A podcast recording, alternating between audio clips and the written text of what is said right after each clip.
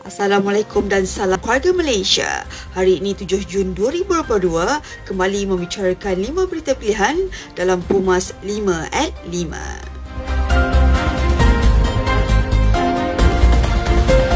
Ahli Majlis Kerja Tinggi AMNO, Datuk Seri Ahmad Sabri berkata, AMNO pada ketika ini melalui fasa perubahan yang bersesuaian dengan kehendak rakyat ianya meliputi aspek kestabilan dan peremajaan yang dibawa sejak Pelan Raya Negeri lepas.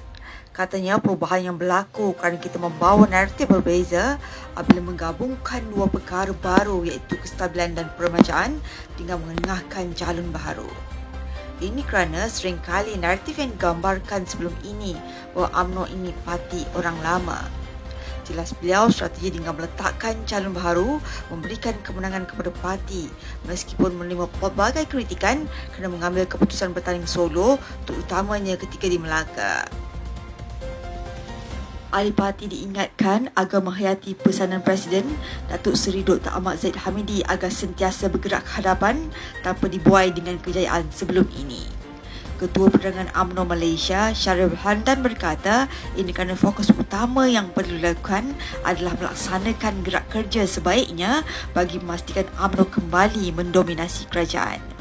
Beliau yang juga naib ketua pergerakan pemuda UMNO Malaysia berkata, parti jangan dibuai nostalgia Waimah Pilihan Raya Negeri Melaka dan Johor sekalipun kerana apa yang penting selepas pilihan raya umum adakah UMNO mendominasi kerajaan dan memandu negara ini yang di-Pertuan Agong Al-Sultan Abdullah Riyatuddin Al-Mustafa Bila Shah bertitah kerajaan dan semua pihak tanpa mengira fahaman politik harus berusaha merencana pelan jangka panjang bagi membawa negara kembali ke pesada kejayaan dalam era pasca pandemik.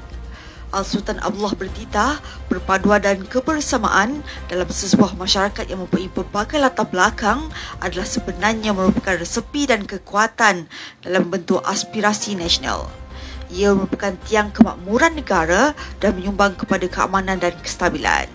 Yang di-Pertuan Agong bertitah, sektor ekonomi dan kehidupan seharian rakyat juga telah menambahkan pemulihan bermula daripada pembukaan semula sempadan negara pada 1 April 2022 lepas dan bagi bersyukur kerana pandemik COVID-19 kian pulih.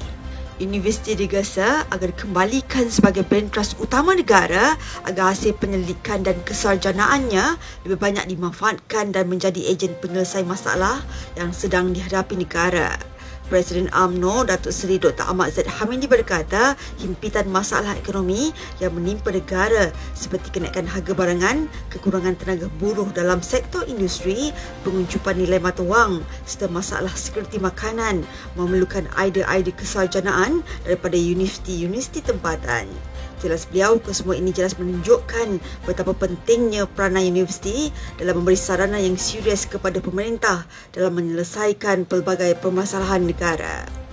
Kemenangan dalam pilihan raya umum adalah terbuka kepada semua parti yang bertanding dan ianya bukanlah milik mana-mana pihak. Semua parti sudah pasti akan berusaha sebaik mungkin dengan merangka pelbagai strategi dalam usaha mencapai kemenangan.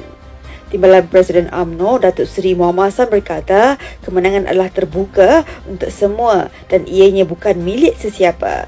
Justru siapa yang hendak menang kenalah berusaha sebaik mungkin.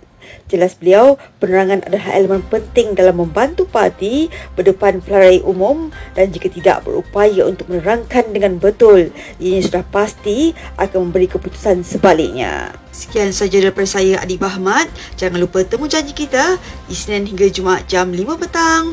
5 berita pilihan hanya di Pumas 5 at 5. Assalamualaikum dan salam keluarga Malaysia.